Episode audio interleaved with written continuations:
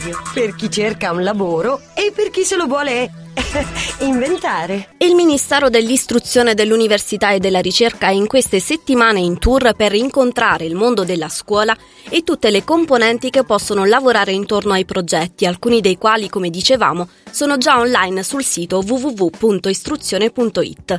Nell'incontro inaugurale tenuto a Potenza nella sede dell'Università degli Studi della Basilicata abbiamo intercettato Simona Montesarchio, direttore generale per interventi in materia di edilizia scolastica, per la gestione dei fondi strutturali, per l'istruzione e per l'innovazione digitale del MIUR.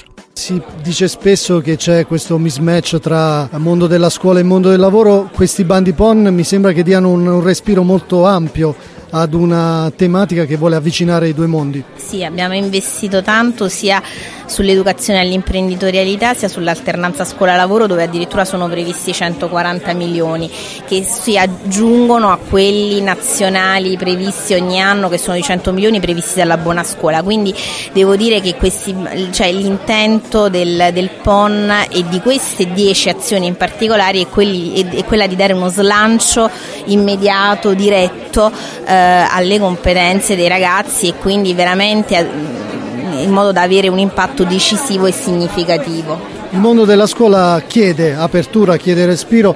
Ci sono ancora un po' di difficoltà dal punto di vista burocratico, sappiamo che magari ci sono tanti colli di bottiglia da dover sbloccare. Sì, no, diciamo che più che altro comunque accedere ai fondi strutturali ha sempre la criticità delle rendicontazioni, delle progettazioni, quindi questa può essere una criticità obiettivamente per le scuole, però le scuole devono cogliere da questa l'opportunità invece di qualificare le loro realtà e i loro progetti, e quindi di poter dare un impatto importante, e questa diciamo la sfida che oggi stiamo chiedendo sostanzialmente alle scuole, di darci una mano in questo. È normale che in questo lavoro noi crediamo e speriamo che le scuole abbiano un forte legame con il territorio, abbiano partnership importanti, come dicevamo, e quindi anche perché questo consente alle scuole di aprirsi veramente al territorio, ma anche oltre l'orario scolastico, che poi è una delle richieste maggiori che gli studenti fanno.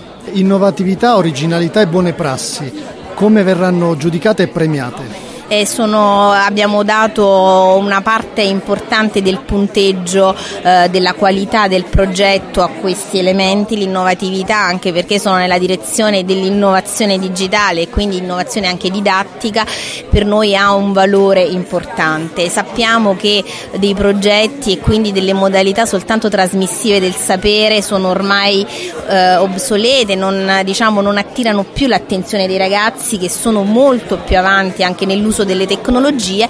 Vorremmo che la scuola un po' si adeguasse a questo, e quindi con delle metodologie innovative contano tanto, e le valuteremo sicuramente. Abbiamo anche introdotto, forse per la prima volta anche sui PON, le valutazioni dei progetti sulla base qualitativa. Scrivici a lavoradio@gmail.com. Lasciati contagiare. Lavoradio, energia positiva.